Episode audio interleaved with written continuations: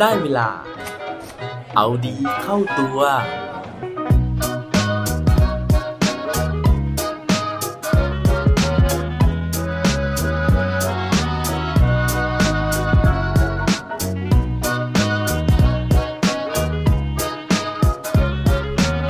จะทำยังไง ถ้าคุณรู้สึกว่ากำลังถูกเอาเปรียบ สวัสดีครับ พบกับผมชัชวานแสงปรีดีกร และรายการเอาดีเข้าตัว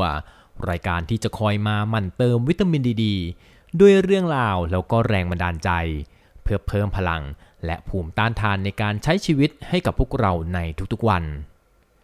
ผมเชื่อนะฮะว่าหลายครั้งเลยนะครับ ในการใช้ชีวิตประจำวันของเรา เรามักจะอดรู้สึกไม่ได้นะฮะว่า บางครั้งเนี่ยทำไมเราต้องถูกเอาเปรียบด้วย เช่น บางสถานการณ์นะอย่างถ้าเกิดว่าเราอยู่ในที่ทำงาน เราอาจจะรู้สึกว่าทำไมเราต้องทำงานเยอะนะฮะในขณะที่เพื่อนร่วมงานของเราบางคนเนี่ยทำไมถึงได้งานที่น้อยกว่า ได้งานที่สบายกว่า แล้วก็ดีไม่ดีเนี่ยอาจจะได้เงินเดือนพอๆกับเรา หรือว่าอย่างในครอบครัวของเราเองนะฮะบางครั้งเราอดรู้สึกไม่ได้นะครับว่า เอ๊ะทำไมนะฮะพ่อแม่ถึงชอบเรียกใช้เรามากกว่าเรียกใช้พี่น้องของเรา ซึ่งบางครั้งเนี่ยเราก็อาจจะอยากนั่งดูทีวีสบายๆบ้าง แต่ว่ากลับถูกเรียกไปล้างจานถูกเรียกไปเก็บกวาดสิ่งของต่างๆนะฮะซึ่งบางทีเนี่ยมันก็อดที่จะรู้สึกไม่ได้ว่า เอ๊ะทำไมนะฮะโลกถึงไม่ยุติธรรมกับเรา แล้วทำไมอีกคนนึงไม่เห็นต้องทำสิ่งเหล่านี้เลยทำไมเราถึงต้องถูกเอารัดเอาเปรียบทำไมเราถึงต้องรับภาระหนักต่างๆ เหล่านี้เอาไว้เพียงคนเดียวด้วย ซึ่งถ้าเกิดว่าใครที่กำลังรู้สึกแบบนี้ หรือว่าเคยรู้สึกแบบนี้นะฮะไม่ต้องเสียใจไม่ต้องน้อยใจไปนะครับ เพราะว่าคุณไม่ได้เป็นคนเดียวนะฮะที่รู้สึกแบบนั้น ผมเชื่อว่าเราเกือบทุกคนเนี่ยต้องมีความรู้สึกแบบนี้เคยเกิดขึ้นบ้างไม่มากก็น้อย วันนี้นะผมมีเรื่องราวเรื่องเล่าที่เกี่ยวข้องกับการที่เรารู้สึกถูกเอาเปรียบแบบนี้นะฮะ ถ้าเกิดว่าพร้อมแล้วไปฟังพร้อมกันได้เลยครับ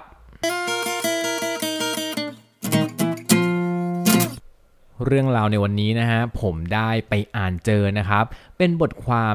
ซึ่งเทศโดยพระชาวเวียดนามนะฮะที่ท่านมีชื่อว่า ติดนัทฮันนะฮะ ผมไม่แน่ใจว่าผมออกเสียงถูกหรือเปล่านะครับ แต่ว่าพระสงฆ์องค์นี้นะฮะได้รับการเสนอชื่อ เพื่อให้เข้าชิงรางวัลโนเบลสาขา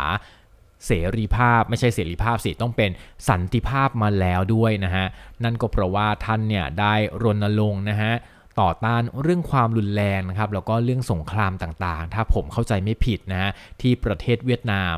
ก่อนที่สถานการณ์เนี่ยในประเทศเวียดนามจะไม่ค่อยสู้ดีนะฮะทำให้ตัวของท่านเองต้องหนีนะครับ แล้วก็ลี้ภัยไปอยู่ที่ประเทศฝรั่งเศสนะครับ ซึ่งที่นั่นเองท่านได้สร้างชุมชน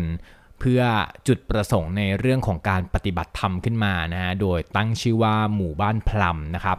นอกจากนี้นะฮะท่านติชนัทฮันท่านนี้นะฮะท่านยังเขียนหนังสือมากมายเลยนะครับ รวมถึงเคยเดินทางมาที่ประเทศไทย แล้วก็มาเทศให้ศิษยานุศิษย์นะฮะได้รับฟังด้วยนะครับ ซึ่งหนึ่งในเรื่องราวที่มีคนพูดถึงกันมากนะฮะก็คือเรื่องของมือซ้ายแล้วก็มือขวานะครับ เรื่องราวนะฮะมีอยู่ว่า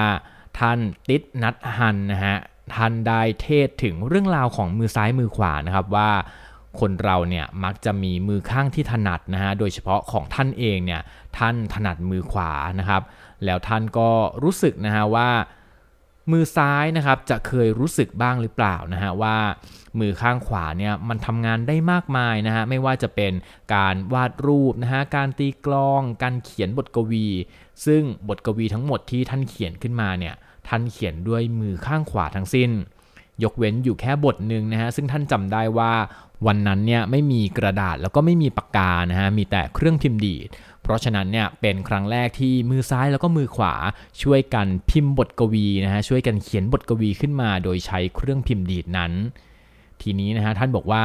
มือขวาเนี่ยเหมือนเป็นดาวเด่นเลยนะฮะเหมือนเป็นคนที่มีความสามารถมากมายนะฮะจะทำอะไรนะฮะก็ใช้มือขวานะครับ แต่ว่าลองสังเกตไหมฮะว่ามือขวาของเรานะครับ มันไม่เคยกล่าวต่อว่าหรือว่าไม่เคยพูดจาไม่ดีกับมือซ้ายเลย มันไม่เคยบอกเลยนะฮะว่ามือซ้ายเธอไม่เคยทำอะไรเลยนะ มือขวาเนี่ยไม่เคยดูถูกมือซ้าย แม้ว่ามือขวาจะต้องทำงานหนักกว่ามาตลอดชีวิต ทีนี้นะฮะท่านบอกว่า มีอยู่วันหนึ่งนะครับที่ท่านใช้มือขวานะฮะในการที่จะถือค้อนแล้วก็ตอกตะปู ส่วนมือซ้ายเนี่ยก็ทำหน้าที่ในการประคองตะปูนะฮะให้อยู่ที่ชิดกับกำแพงนะครับ แล้วก็จังหวะนั้นเองเนี่ยจังหวะที่ท่านตอกตะปูลงไปนะฮะเผอิญตอนนั้นท่านไม่มีสตินะครับ เพราะฉะนั้นเนี่ยค้อนเนี่ยมันก็เลยพลาดจากตะปูนะฮะแล้วก็ไปโดนมือซ้ายแทน จากเรื่องราวความสัมพันธ์ของมือซ้ายแล้วก็มือขวาที่ท่านได้เล่าให้ฟังนะฮะท่านก็สรุปนะครับว่าจริงๆ แล้วทั้งมือซ้ายแล้วก็มือขวานะฮะถึงแม้ว่าคนทั่วไปนะครับอาจจะมองว่ามือขวาเนี่ยเก่งกว่า มือขวาต้องทำงานหนักกว่า มือซ้ายเป็นมือที่คอยเอารัดเอาเปรียบนะฮะ แต่ว่าลองนึกดูดีๆว่ามันก็มีหลายสถานการณ์เหลือเกิน ที่มือซ้ายเองต้องทำหน้าที่เสียสละนะครับ รับความเจ็บนะฮะรับความอัปยศนะฮะเพราะว่าหลายคนเนี่ยใช้มือซ้ายในการล้างก้นก็มีอันนี้ผมสรุปเองนะฮะแต่ว่างานเหล่านี้นะฮะบทบาทเหล่านี้มันไม่ได้ถูกพูดถึงออกมา หรืออาจจะไม่ได้มีใครนึกถึง แต่ว่าจริงๆแล้วเนี่ย ทั้งสองมือนะฮะก็มีความสำคัญพอๆกัน ทั้งสองมือก็รับบทบาทในสิ่งที่ตัวเองถนัดนะฮะหรือว่าสิ่งที่ตัวเองทำได้ดี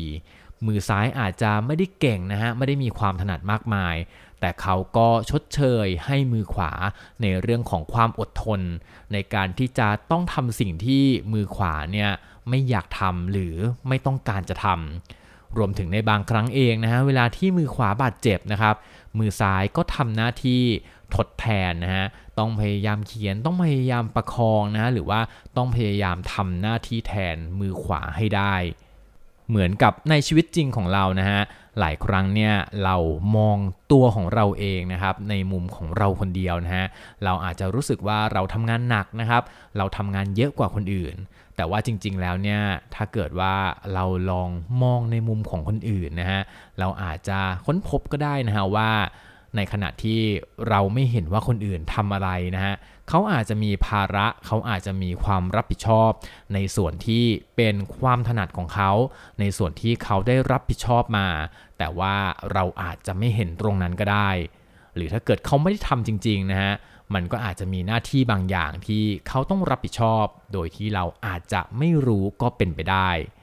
ซึ่งเรื่องนี้นะฮะมันอาจจะเป็นเรื่องจริงหรือเรื่องไม่จริงก็ตาม แต่ผมว่าการที่เราสอนให้ตัวเราเองเนี่ยปรับมุมคิดเป็นแบบนี้นะฮะ มันน่าจะช่วยให้เราเนี่ยสบายใจขึ้นมากกว่าที่เราจะเดือดเนื้อร้อนใจแล้วก็ทุกข์ทรมาน จากความรู้สึกว่าเราถูกเอาเปรียบไปตลอดไป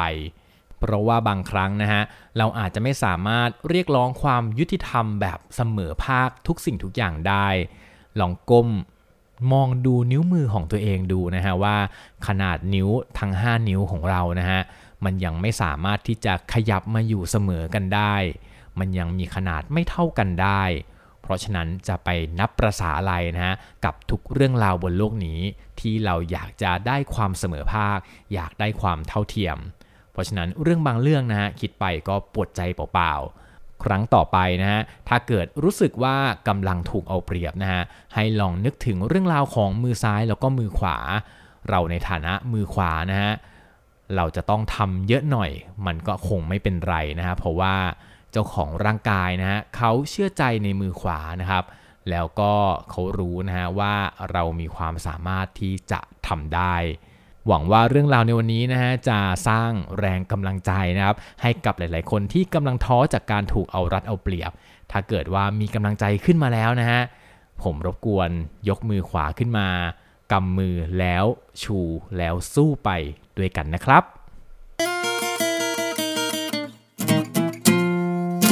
และปิดท้ายวันนี้ด้วยโคดดีโคดโดน เขาบอกไว้ว่า the only thing that makes life unfair is the delusion that it should be fair สิ่งที่ทำให้ชีวิตเนี่ยมันไม่ยุติธรรมนะฮะ ก็คือภาพหลอนของเราเองที่คาดหวังว่าทุกสิ่งทุกอย่างมันจะต้องยุติธรรมและเท่าเทียมครับ อย่าลืมกลับมาเอาดีเข้าตัวกันได้ทุกวันจันทร์พุธศุกร์พร้อมกด subscribe ในทุกช่องทางที่คุณฟัง รวมถึงกดไลค์กดแชร์ เพื่อแบ่งปันเรื่องราวดีๆ ให้กับเพื่อนๆของคุณผ่านทุกช่องทางโซเชียลมีเดีย สุดท้ายนี้ขอให้วันนี้เป็นวันดีๆ ของพวกเราทุกคน สวัสดีครับ